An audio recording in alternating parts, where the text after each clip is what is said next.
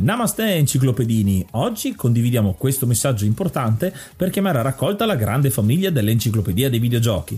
È passato ormai qualche anno dalla nascita del progetto e per continuare a creare contenuto abbiamo tanto bisogno di voi. Il computer con il quale realizziamo tutto il materiale dell'enciclopedia dei videogiochi, dal podcast alle grafiche, ai video, alle dirette, eccetera, dopo 12 anni di onorato e fedele servizio ci sta abbandonando con una rapidità preoccupante che ha reso quasi impossibile continuare a creare contenuti. Quindi, se volete, potete contribuire dandoci una mano andando su enciclopediadeivideogiochi.it e cliccando supporta il progetto. Ogni donazione ci permetterà di sostituire l'attrezzatura fondamentale e necessaria a tenere viva l'enciclopedia. Crediamo che l'unione faccia la forza ed in questo momento ne abbiamo proprio bisogno. Da 5 anni cerchiamo di regalare emozioni, condivisione, informazione su un tema a tutti noi tanto caro, i videogiochi. Grazie a voi potremo continuare a farlo senza il rischio di dover fermare tutto il nostro malgrado. Grazie di cuore a tutti.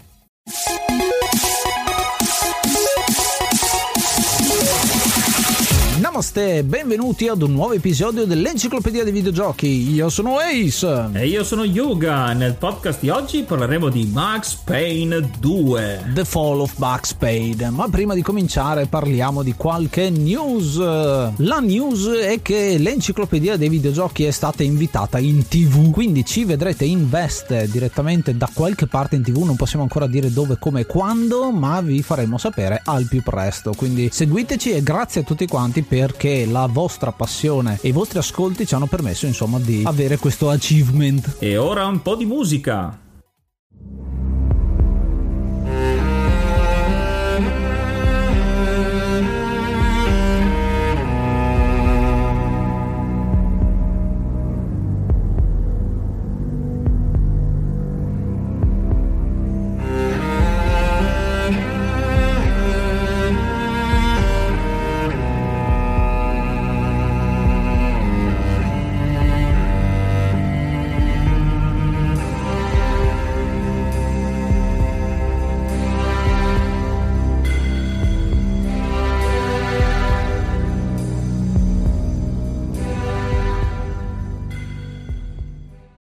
Iniziato maggio, quindi aggiorniamo l'elenco e ringraziamo l'hard mod Cry King e i normal mod Rick Hunter, Groll, Don Kazim, Lobby Frontali, D-Chan, Blackworm, Stonebringer, Baby Beats, Belzebrew, Pago, Strangia, Numbersoft, Sballu 17, LDS, Brontolo 220, Dexter, The Pixel Chips, Ing Bastard, Vito M85, Noobswick, Eppers, Vanax Abadium e Nikius 89. Se vuoi entrare anche tu nel gruppo dei mecenate, vai su enciclopedia dei videogiochi.it, clicca supporta il progetto e tramite la piattaforma piattaforma Coffee potrai avere accesso ai nostri video backstage, allo store e anche al feed podcast senza pubblicità.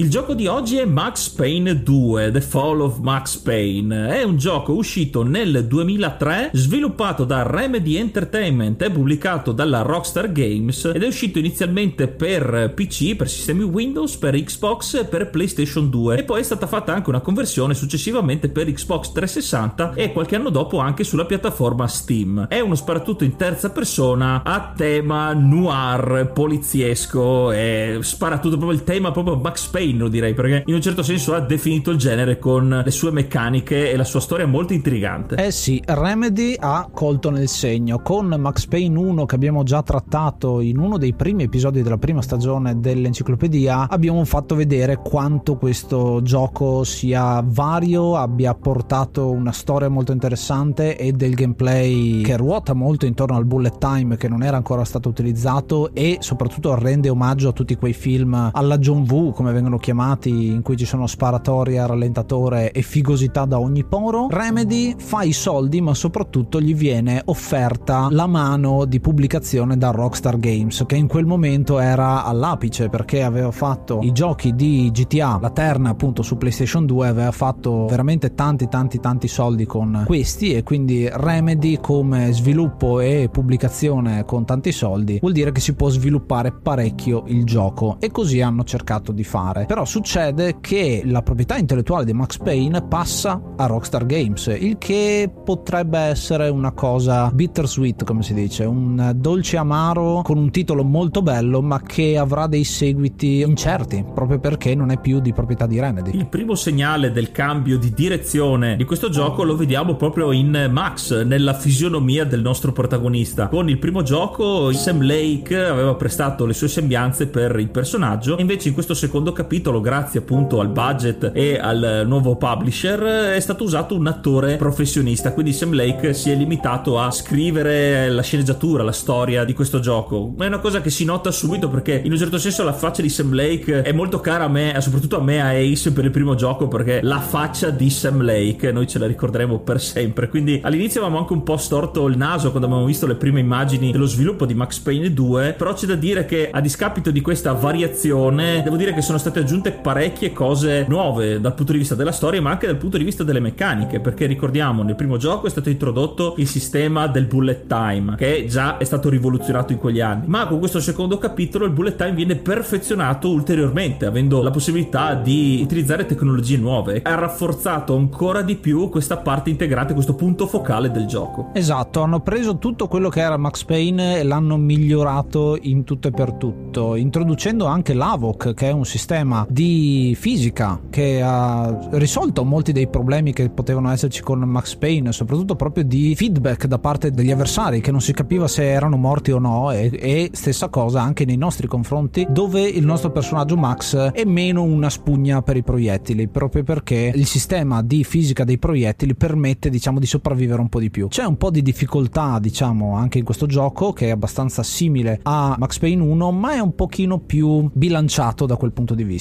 Una cosa positiva molto di questo gioco è che, nonostante sia cambiato l'attore che interpreta Max e anche tutti quanti gli altri personaggi, ci sono tanti ritorni in questo Max Payne 2, una cosa è rimasta invariata, ovvero le voci. I doppiatori, sia originali che in italiano, sono rimasti gli stessi, il che ha supportato quella continuità con il precedente. Abbiamo Giorgio Melazzi che fa la voce di Max Payne, che è fantastica secondo me nella versione italiana, ma abbiamo anche Donatella Fanfani, abbiamo Pietro Baldi che fa Alf- Alfred Wooden, quindi anche di un certo calibro, insomma. Anche Luca Sandri che fa Vinny Gognitti, l'ho trovato veramente un tocco di classe perché molto di questo gioco ti rimane dentro dal punto di vista sonoro, sia i suoni proprio dei proiettili che rimangono iconici, ma anche proprio alcune delle frasi iconiche che questo gioco va a riproporre tante volte. C'è tanta reincorporazione all'interno di Max Payne 2. E non dimentichiamo lo stile, perché avendo più budget a disposizione, più possibilità tecniche, hanno fatto le cose in grande, perché Max Payne sì, è sparatutto, sì, ha una storia intrigante e profonda, ma è anche un gioco abbastanza sborone, perché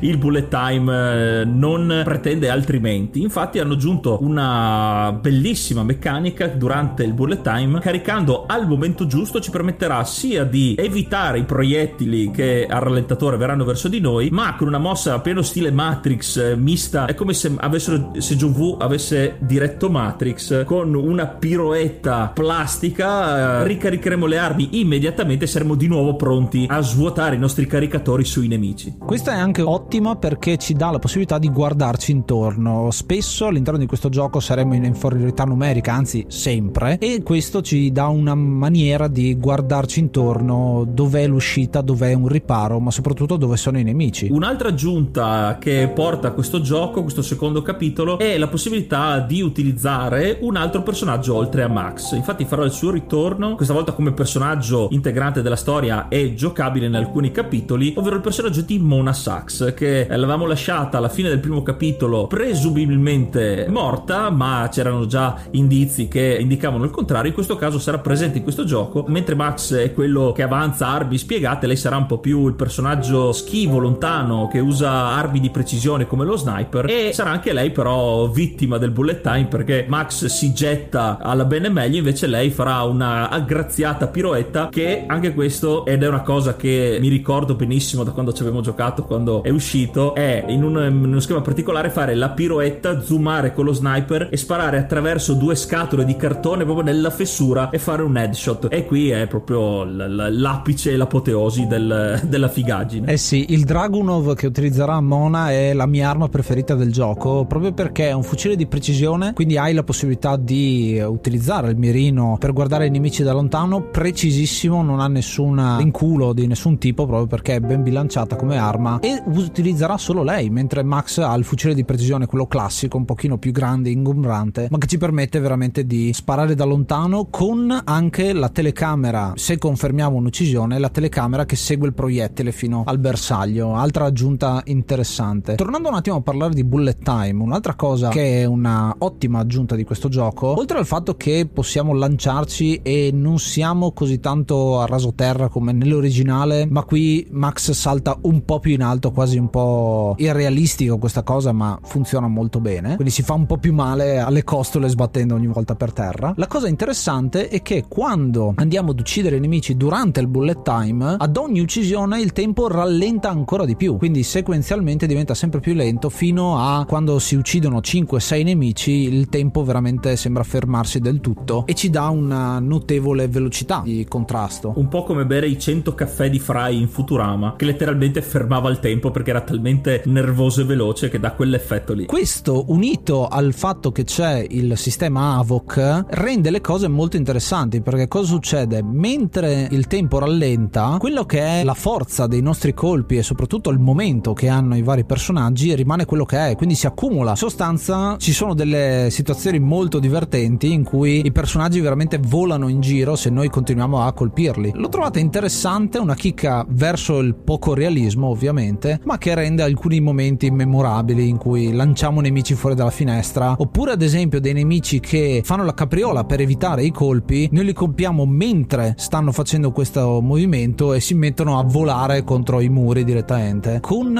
un eh, sistema che dicevo è molto responsivo perché nel momento esatto in cui muoiono i nemici si attiva quella che è la fisica ragdoll, quindi vediamo proprio i singoli arti che si muovono e interagiscono col resto dell'ambiente. Molto interessante e molto divertente. È molto accentuata soprattutto nel momento in cui sconfiggiamo l'ultimo nemico di una certa parte degli scontri, vedremo proprio lo zoom e il bullet time che rappresenta bene l'uccisione dell'ultimo cattivone. Questo sistema un po' buffo del ragdoll unito al bullet time, Remedy quando ha creato questo gioco, come possiamo vedere anche nel primo Max Payne, un po' ci gioca, gli piace mettere Max e i personaggi in situazioni creative ma anche molto buffe, nonostante siamo effettivamente dei killer perché stiamo uccidendo delle persone. Lo fanno in maniera molto buffa per stemperare un po' la tensione, nonostante i temi molto duri. Mi viene in mente un momento in cui apriamo una porta dove c'è uno scagnozzo che sta facendo la pattuglia, ovviamente di spalle, noi possiamo seguirlo finché non arriverà davanti alla finestra, sparargli e buttarlo letteralmente fuori con, con il sistema ragdoll, ovviamente al rallentatore perché è l'unico della scena. Quindi lasciano una certa voglia di sadismo queste parti. L'ho trovato molto particolare. Ed è una cosa che in realtà poi manca nella storia vera e propria. Adesso lo approfondiremo un pochino di più. Però cosa succede? Mentre in Max Payne 1 si vede che la scrittura di Sam Lake è molto presente e soprattutto ci sono personaggi molto sadici e situazioni molto divertenti da un certo punto di vista, anche se stiamo parlando di quel divertimento alla Tarantino, chiamiamola così, in cui c'è violenza ma anche situazione divertente. Questo gioco è molto più noir e molto più dark, ci sono situazioni veramente toste, ma diciamo la parte di divertimento uno se la crea proprio con il gameplay. Mentre a livello di storia, dicevo, i personaggi sono molto più seriosi del solito.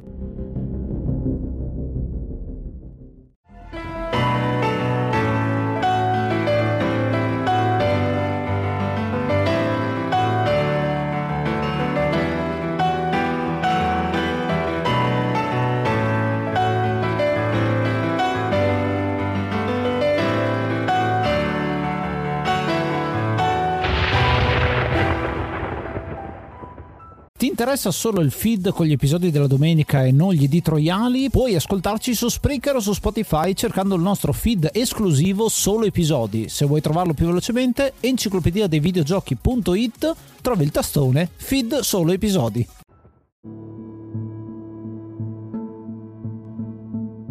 La nostra storia, un po' come succedeva nel primo capitolo, inizia con un monologo interiore di Max che stringendo Mona Sachs fa riferimento a alcuni fatti li vediamo in questa villa, non sappiamo bene cosa è successo perché in realtà è solo un ricordo di Max che si risveglia gravemente ferito in ospedale dopo una sparatoria che non conosciamo ancora essere avvenuta. Però Max si trova subito in difficoltà perché trova degli assassini che sono venuti in ospedale per ucciderlo come un vero e proprio schema tutorial. Dovremo farci largo da questi nuovi assassini per scappare dall'ospedale. Troveremo un personaggio che ritorna dal primo capitolo, ov- ovvero il commissario Jim Bravura, il temibile commissario Jim Bravura, che però vedremo subito crivellato di colpi, ma poi si salverà per... eh, vi avviso, ho detto già lo spoiler, tranquilli, si salva e ci permetterà di fuggire fino ad arrivare all'obitorio dell'ospedale dove troveremo una nostra collega detective di cui siamo accusati dell'omicidio e qui Max eh, che si sta riprendendo dalle ferite ricevute comincia a ricordarsi tutto perché questa, eh, questo intro, questo tutorial è un prologo che sta succedendo dopo gli eventi dell'inizio effettivo del gioco. Veniamo trasportati nel flashback dell'inizio da dove parte tutta la nostra storia. È molto interessante questo inizio perché parte molto più avanti di quello che effettivamente deve ancora succedere e l'ho trovato molto interessante perché c'è sia un ritorno di quella che è la narrativa tramite il fotoromanzo che conosciamo da Max Payne 1 fatto veramente bene questa volta perché in Max Payne 1 a volte ci sono delle inquadrature che insomma sono fatte molto artigianalmente qua invece gli attori sono stati scelti per veicolare delle emozioni che sono molto credibili devo dire l'effetto delle immagini è interessante. Ci sono delle discrepanze nella versione italiana tra quello che viene detto e quello che viene scritto proprio perché non ci stava all'interno dei fumetti a volte però l'ho trovato interessante anche come piccolo punto da farvi notare. E dicevo l'altro modo di narrare è con delle cutscene che ci sono in questo gioco e che sono rese molto meglio rispetto a Max Payne 1 Max Payne 1 le facce che abbiamo citato erano delle texture mentre qui abbiamo dei modelli che riescono a muovere le labbra e quindi vedere Max che muove le labbra parla e vedere anche Mona più avanti quando la ritroveremo ma anche Jim Bravura che non è è sì in Max Payne 1 ma era solo di contorno non c'era il suo modello è stata veramente una bella aggiunta. Una cosa interessante è che Max non fa più parte della DEA. Dopo aver fatto il suo lavoro a scagionare tutto il traffico di Valkyria su cui ruotavano i fatti del primo adesso ha deciso di togliersi dalla DEA e tornare nella squadra omicidi e quindi tornare a essere un detective il che renderà le cose molto complicate. E vediamo un Max scagionato da tutte le potenziali accuse ricevute nel primo gioco dopo la scia di sangue che ha lasciato, perché l'amicizia con eh, il senatore Wooden, che ci aveva tra virgolette aiutato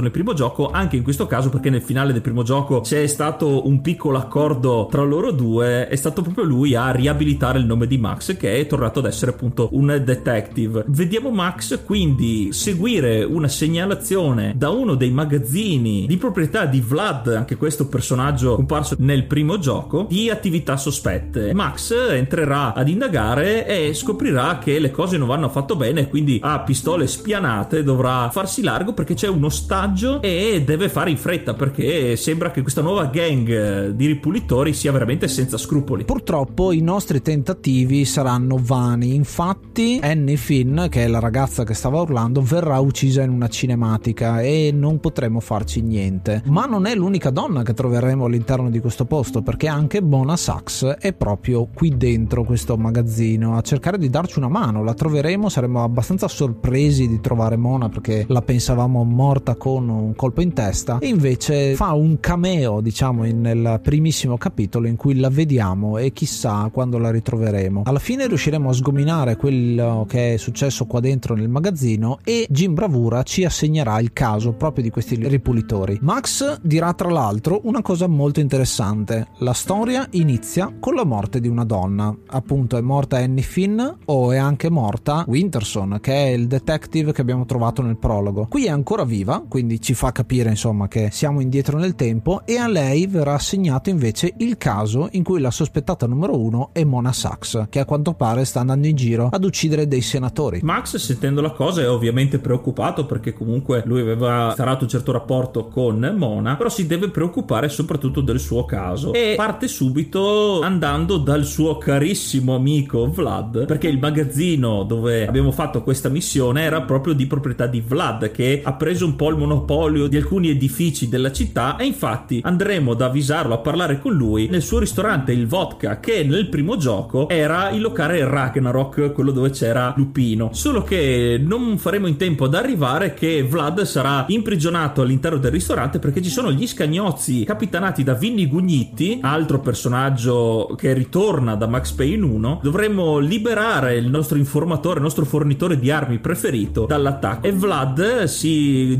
giustificherà dicendo che c'è una questa guerra fra di loro perché Vinny vuole il monopolio del traffico di armi. Max dopo tutto questo ritornerà nel suo appartamento, un appartamento che vediamo molto trasandato rispetto all'inizio, al primo gioco dove lui era l'americano perfetto con la casa perfetta, con la famiglia perfetta, non ha ancora realmente superato gli eventi del primo gioco perché il suo appartamento è veramente trasandato, vediamo vestiti dappertutto, pulizia non viene fatta, addirittura una pizza aperta da chissà quanto, un uomo determinato nel suo lavoro ma che al di fuori di quello è un uomo a pezzi. Una volta che si sarà addormentato inizierà il primo incubo di questo secondo gioco. Li abbiamo conosciuti sempre nel primo gioco, in questo caso saranno un po' meno cruenti, però anche qui molto significativi. Al risveglio da questo incubo pieno di citazioni anche ai giochi precedenti, appunto essendo un incubo, Max verrà attaccato dai ripulitori stessi che l'hanno cercato a casa, ascoltano le sue conversazioni e lo stanno puntando con un fucile da cecchino. Verrà però salvato in un certo senso da Mona che è venuto a trovarlo a casa. E ci sarà tutta una serie di scene che ci vedono arrivare fino alla stanza del cecchino, recuperare il fucile di precisione e cercare di far fuori tutti quanti i ripulitori nel frattempo. Scene divertenti anche perché alcuni dei vicini di casa ci aiuteranno nella nostra impresa, alcuni siamo in un quartiere malfamato, quindi insomma ci sono armi un po' ovunque dappertutto, compresa anche una vecchina che ha un fucile a canne mozze. Tra le varie cose e quindi come finisce la scena con i ripulitori che scappano via con Kaufman che sta guidando il furgone. Quindi questo Kaufman comincia a essere un personaggio da cercare di raggiungere in qualsiasi maniera. Subito dopo andremo nel nascondiglio di Mona, che è una cosa che ho trovato molto interessante, forse uno dei posti più interessanti che ci sia all'interno del gioco, ovvero questo parco dei divertimenti a tema Indirizzo sconosciuto. Indirizzo sconosciuto è uno dei telefilm che vedremo all'interno delle TV che sono sparse in tutto il gioco, ce ne sono tante di serie TV ed è una sorta di spiegazione della storia ma con un telefilm che non c'entra niente con la storia stessa, tante citazioni ma soprattutto la partecipazione dei personaggi del primo perché c'è Sam Lake, c'è l'attore che aveva fatto Alex, quindi gli sviluppatori si sono messi all'interno di queste piccole scene che sono molto interessanti e che secondo me vale la pena di andare a guardare. Apro una piccola parentesi perché sono dei contenuti che si possono bellamente skippare all'interno del gioco, ma io se non ci avete mai giocato o se ve le ricordate, veramente vi consiglio di fermarvi perché saranno sì dei piccoli cameo degli sviluppatori eccetera, ma sono delle chicche da livello di storia. Io soprattutto indirizzo sconosciuto, che è quello un po' più rappresentato all'interno del gioco, è davvero perché è un thriller psicologico che secondo me meriterebbe un gioco a sé stante o una serie tv o un film. E poi anche gli altri, ad esempio c'è Lords and Ladies che è una soap opera che si rifà ad alcune vicende di Max Payne 1 però in epoca vittoriana. C'è il ritorno di Capitan Mazza da Baseball che nel primo gioco era solo una striscia fumetti, invece in questo caso è stato fatto il cartone animato. Poi c'è appunto Indirizzo sconosciuto, Dick Justice che è questo film anni 70 tipo Shaft alla Starsky Hutch dove c'è questo detective un po' Max Payne, un po' un predecessore di Max Payne e poi c'è un piccolo easter egg nell'ultimo perché si chiama Max Hit ed è una serie di film soft porn perché c'è questo Max Hit che è un porno divo e curiosità che Max Hit sarebbe stato effettivamente il primo nome che avrebbe dovuto avere Max Payne. Infatti avevano cercato di chiudere il copyright su questo nome ma in realtà si è deciso poi di andare con il nome di Max Payne. C'è un piccolo riferimento una piccola citazione che ho trovato molto carina e divertente. Quindi vedete sono cose molto differenti tra loro ma molto ben costruite nei pochi secondi che ci vengono dati. E ciascuna di queste racconta in un certo senso la psiche di Max. In Dick Justice c'è la scena di sua moglie che muore qua c'è lo stesso tipo e lui viene accusato. Così in Capitan Mazza da Baseball in cui lui si sente un eroe indirizzo sconosciuto che parla e si sente un pazzo Milord e Milady chiamato in italiano abbiamo proprio le scene dell'uno. E quindi insomma ci sono tutta una serie di riferimenti a quella che può essere la psicologia e proprio all'inizio di questo capitolo nel suo appartamento c'è anche qualcosina che sembra accadere. Come Max recita e fa i monologhi dicendo cosa sta succedendo un po' si sente parte di un film anche lui. Dicevo continuiamo arriviamo nel nascondiglio di Mona verremo di nuovo attaccati dai ripulitori ripulitori, ma avremo anche modo di finire nell'appartamento di Mona e qui si consumerà anche un atto sessuale, quindi i due si avvicinano del tutto. Max fa delle scelte molto sbagliate in questo momento perché da essere un detective dalla parte della legge, anche se ovviamente nell'uno aveva fatto un sacco di disastri, qua si trova a collaborare con un'assassina fino a anche a lasciarsi preda dalle passioni della carne. Verremo attaccati ancora e ancora e ancora dai ripulitori fino a quando non riceveremo la segnalazione di un altro target eh, da parte di Mona all'interno di un edificio, un palazzo. Visiteremo questo palazzo, dovremo scontrarci di nuovo con i ripulitori che avranno ucciso questo senatore che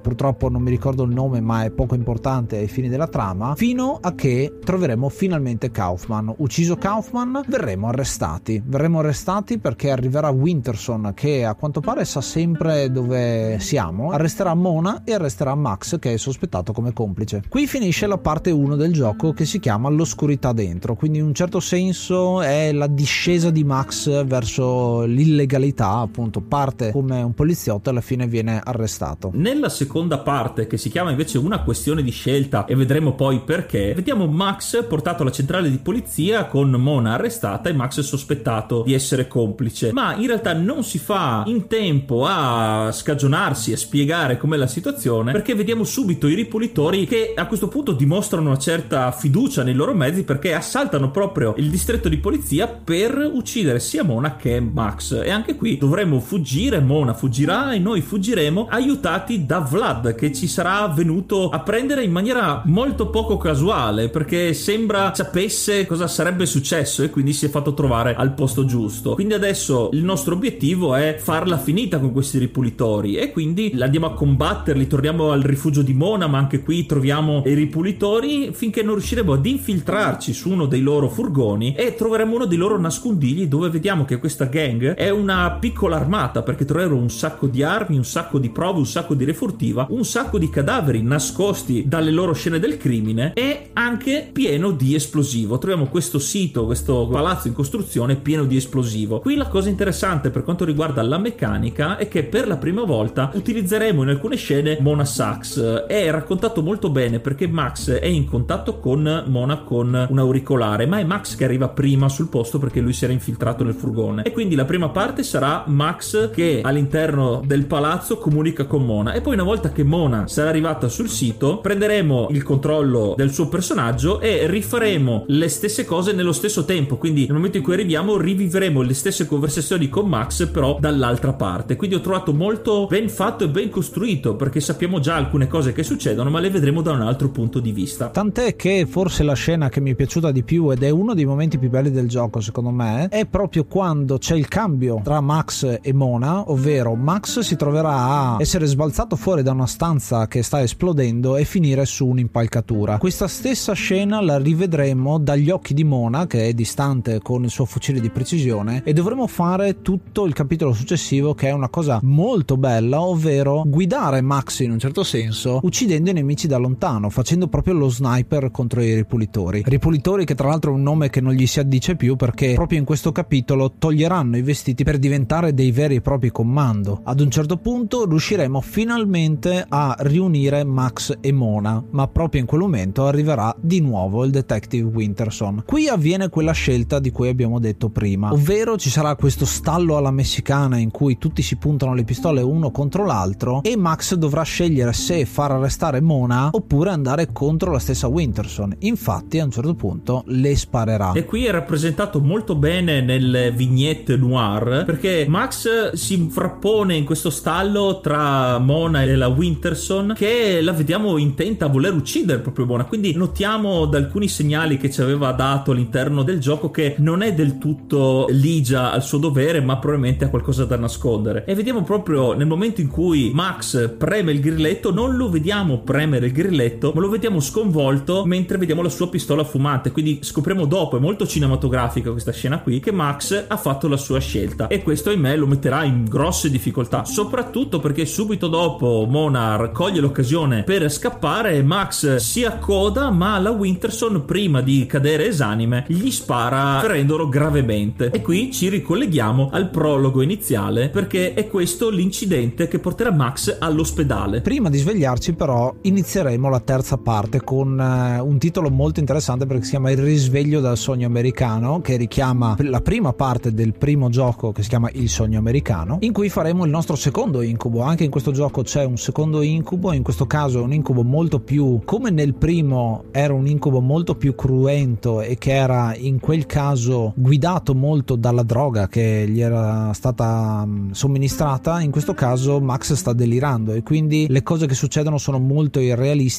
ma in un certo senso comincia a dare degli spunti molto interessanti a Max che comincia a mettere insieme i tasselli di questo puzzle. Perché la Winterson è così violenta nei confronti di Mona? Quali sono queste telefonate? A chi sta parlando Vlad in queste telefonate? Insomma, pian piano cominceremo a collegare i pezzi. E questi pezzi di puzzle verranno incastrati a dovere dopo che avremo parlato con Wooden. Andremo a trovarlo nella sua villa e lui ci spiegherà che in realtà i ripulitori non sono altro che gli scagnozzi di Vlad, quindi lo stesso Vlad che sta comandando anche loro, oltre ai suoi scagnozzi russi, e non Vinny Gugniti e non Kaufman. Quindi scopriamo il vero cattivo, il vero villain della storia con questa rivelazione, perché Vlad faceva anche parte del circolo interno di cui faceva parte Wooden, di cui fa parte tuttora Wooden. E Vlad, siccome vuole prendere il controllo di questo circolo, ha deciso di uccidere tutti quelli legati, quindi i senatori che sono stati uccisi sono opera sua. Torneremo nel ristorante di Vlad per uh, la nostra vendetta e qui dopo aver sconfitto tutti gli scagnozzi russi e gli stessi ripulitori, che quindi avremo una prova in più del fatto che lavorano insieme, però non troveremo Vlad perché li sconfiggeremo tutti, Vlad sarà scappato, però grazie a degli indizi che avrà lasciato nel suo studio scopriremo che in realtà è andato da Vinny Gugniti per regolare i conti. E qui vediamo già una piccola cosa strana perché vediamo dei progetti di un costume enorme di Capitan Mazza da Baseball, ma lo scopriremo subito dopo perché raggiunto il nascondiglio di Vinny, il covo di Vinny, lo troveremo intrappolato in questo costume gigante molto cartunoso, molto proprio quelli da, luna, da, da parco divertimenti con un testone gigante. Però Vinny sarà tutt'altro che divertito da questa cosa perché in realtà il costume è pieno di esplosivo. E quindi qui c'è un'altra meccanica differente rispetto a tutto il resto del gioco perché in questo caso dovremmo difendere Vinny dai proiettili, avrà una sua barra di energia e se verrà colpito troppe volte esploderà e quindi dovremmo rifarci tutta la missione. Forse il capitolo più frustrante del gioco perché avremo proprio la barra di energia a fianco alla nostra con il costume di Capitan Mazza da baseball. È una missione scorta fondamentalmente. Vinny è anche molto lento e molto goffo in questo costume e soprattutto è enorme quindi è facilmente colpibile. Devo dire che all'interno del gioco ci sono parecchi personaggi non giocanti che ti danno una mano. Abbiamo avuto il cowboy ancora nel primo capitolo quando eravamo nel vodka, abbiamo i vicini di casa di Max e questi danno un premio se li facciamo sopravvivere, nel senso che ci daranno una mano nella sezione finale del capitolo in cui sono presenti, altrimenti insomma non succede niente, non hai quel bonus. In questo caso è il contrario, cioè fallisci la missione se non fai sopravvivere Vinny. Tra l'altro, cosa interessante, Vinny è davvero un fan di Capitan Mazza da Baseball, nel suo appartamento c'è di tutto, ci sono tutte le cassette, tutti i fumetti, tutto il merchandise insomma di questo personaggio e quindi è proprio un fanboy da quel punto di vista, l'ho trovato interessante e ho trovato interessante, adesso lo cito, il fatto che sia Vlad che Vinny siano parecchio cambiati dalla loro versione nel capitolo precedente. Vinny è ringiovanito tantissimo, anche se la voce è rimasta la stessa e l'ho trovato un po' strano, ma devo dire che la nuova versione mi piace molto di più, mentre Vlad è totalmente diverso perché nel capitolo precedente è vestito come uno scaricatore di porto in nero con la cuffia passamontagna, in questo caso è sempre vestito di bianco e ha i capelli lunghi biondi che lo rendono molto diverso ma anche molto più simile a un villain, un cattivo, un boss finale. La passione per Capitan Mazza da Baseball però non salverà Vinny dal suo triste fato perché raggiunto Vlad, Vlad con un comando a distanza farà saltare il costume di Vinny che verrà disintegrato. Tutto questo sotto gli occhi di Mona che non farà in tempo a salvare Max e però deciderà di non seguire Vlad per eliminarlo ma si fermerà per cercare di rianimare Max. E durante questo tentativo disperato abbiamo il terzo incubo di Max che rivive di nuovo tutte le vicende appena successe in maniera molto psichedelica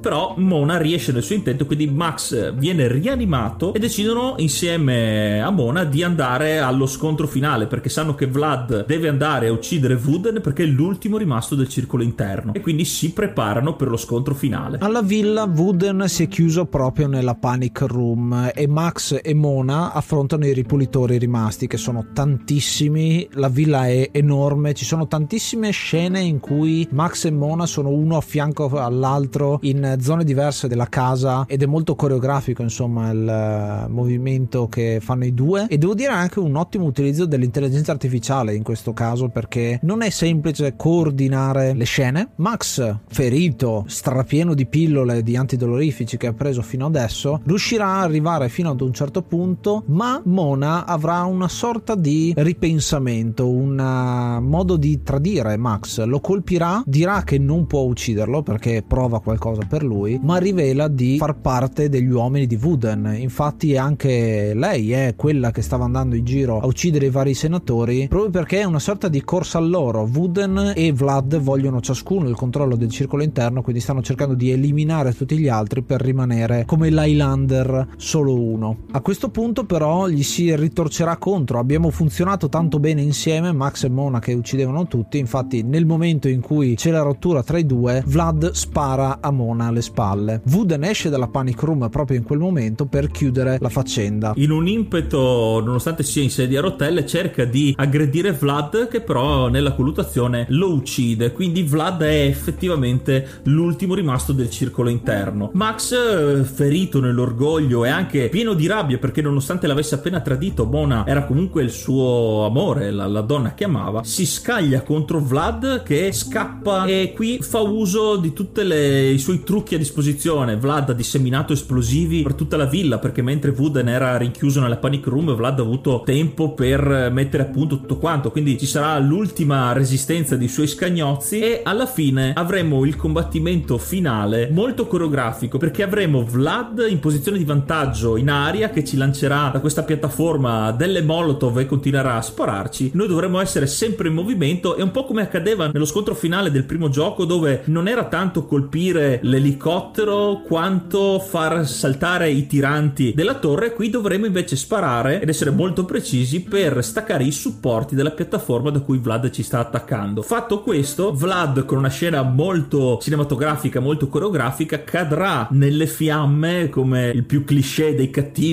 cade nel, nel profondo delle fiamme e avremo, l'avremo anche noi ucciso, quindi avremo avuto la nostra vendetta finale. A questo punto parte quella che è il ritorno all'inizio, inizio, inizio del gioco. Con Mona tra le braccia di Max morirà esalando l'ultimo respiro e a quel punto arriva la polizia con Max che sorride avendo fatto pace con il suo passato. È una cosa molto interessante andare a chiudere un secondo flashback in un certo senso in questa situazione qui. Ma non è l'unico finale che c'è in questo gioco. Infatti, se finiremo il tutto a difficoltà massima, Mona non morirà alla fine del gioco, ma sopravviverà dando un po' di speranza al futuro con Max insieme, finalmente uniti. Ecco, questa cosa particolare del doppio finale non è ancora chiaro quale di due finali sia effettivamente poi canonico nel terzo gioco perché prende una trama diversa con qualche accenno al passato, ma non ne viene più parlato più di tanto. Quindi sta un po' al giocatore o alle varie teorie discutere quale sia quello effettivamente rimasto canonico.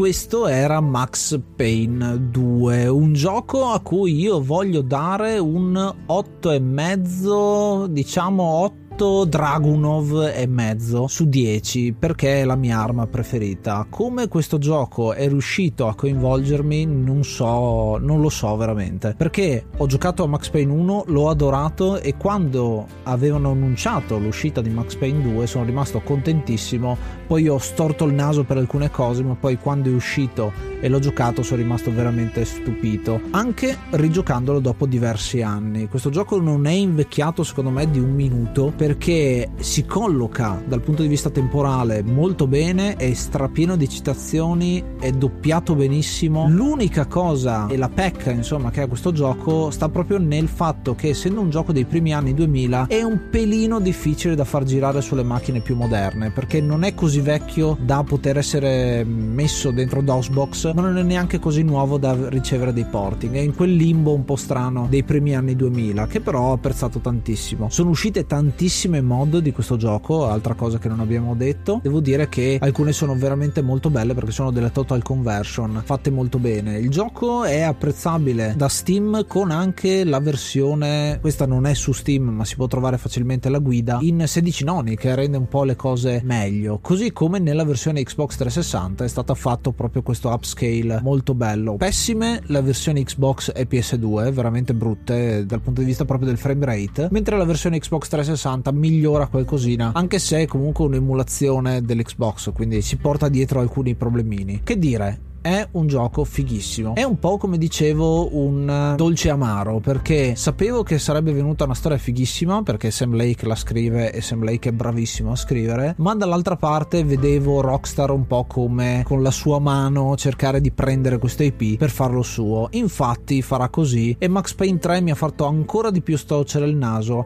anche se non l'ho ancora analizzato e quindi ci sarà modo di fare un'ulteriore puntata più avanti. E tu Yuga cosa ne pensi? Io invece a questo gioco gli do ben 9 indirizzi sconosciuti su 10. È un gioco che, come detto anche da te, mi ha fatto storcere il naso all'inizio perché dopo le prime immagini, anche il solo fatto di aver cambiato la faccia iconica di Sam Lake del primo gioco, primo Max Payne, è stato un duro colpo, anche se effettivamente è migliore sotto tutti i punti di vista. La storia è più concreta, più noir, magari meno macabra, però più da film, ancora più da film. Le meccaniche, il bullet time è stato migliorato a livelli eh, eccellenti. La colonna sonora è rimasta sempre da sempre quel tono noir, non è mai troppo invasiva e il tema originale è veramente reso ancora meglio in questo secondo gioco e, e c'è sempre il pianoforte dove puoi sempre suonartela un po' alla volta. L'aggiunta dei contenuti di questo gioco che giocato senza soffermarsi sui dettagli dura anche molto poco rispetto al primo Max Payne ed è stato anche questo in me una cosa che ne ha minato la vita commerciale perché nonostante avesse avuto ottime recensioni non ha venduto così bene appunto per questo motivo. Però effettivamente soffermandosi a guardare le tv con tutte le soap opera ripeto indirizzo sconosciuto merita un gioco tutto per sé o un film tutto per sé sono veramente innamorato di questo gli darei 10 solo per indirizzo sconosciuto ecco l'ho detta.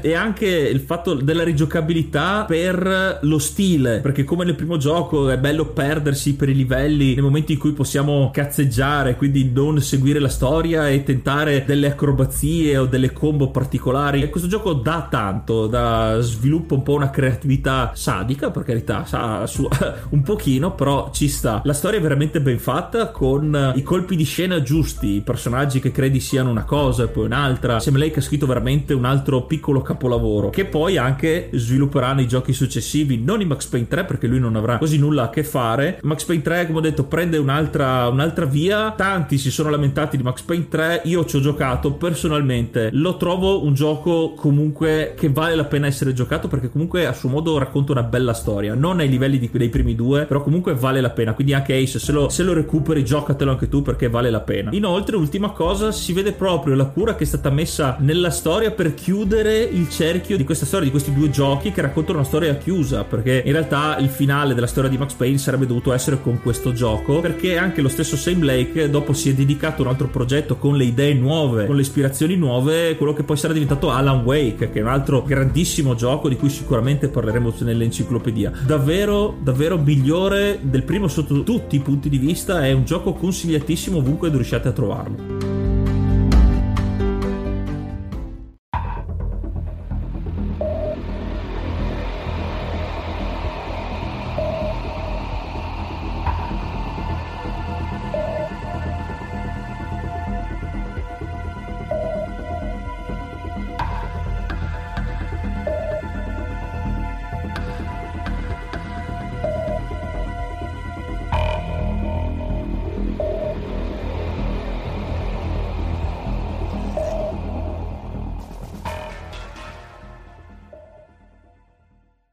Siamo arrivati ancora una volta alla fine dell'episodio. Noi vi ringraziamo per l'ascolto e vi ricordiamo che una cosa che aiuta tantissimo il podcast è fare delle recensioni. Un mezzo che avete è quello di utilizzare la piattaforma Apple Podcast, anche se non è la vostra preferita. Vi consigliamo di andare lì e lasciarci una recensione perché aiuta parecchio a darci visibilità nel panorama. E oltre a lasciarci una recensione, perché no, potete unirvi anche al nostro gruppo Telegram che ormai è foltissimo, ogni giorno si uniscono nuovi utenti e si parla davvero di tutto quello che riguarda il mondo dei videogiochi, non solo recensioni, non solo consigli, ma anche specifiche tecniche, progetti e consigli che potete sempre darci e potete anche partecipare al uh, Guessing Tuesday che ormai è diventata una rubrica settimanale dove con qualche indizio vi diamo la possibilità di indovinare il tema della puntata. Quindi veramente è un bellissimo gruppo, vi consigliamo di partecipare. Quindi t.me slash enciclopedia dei videogiochi. Noi ci risentiamo la prossima settimana e quindi ascoltate l'enciclopedia dei videogiochi. Io sono Ace. Io sono Yuga. Namaste and be brave.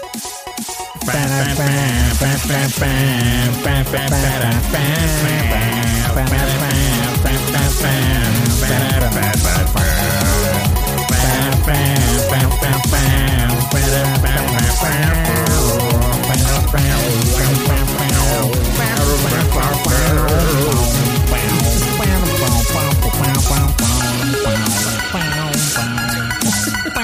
Floriolo do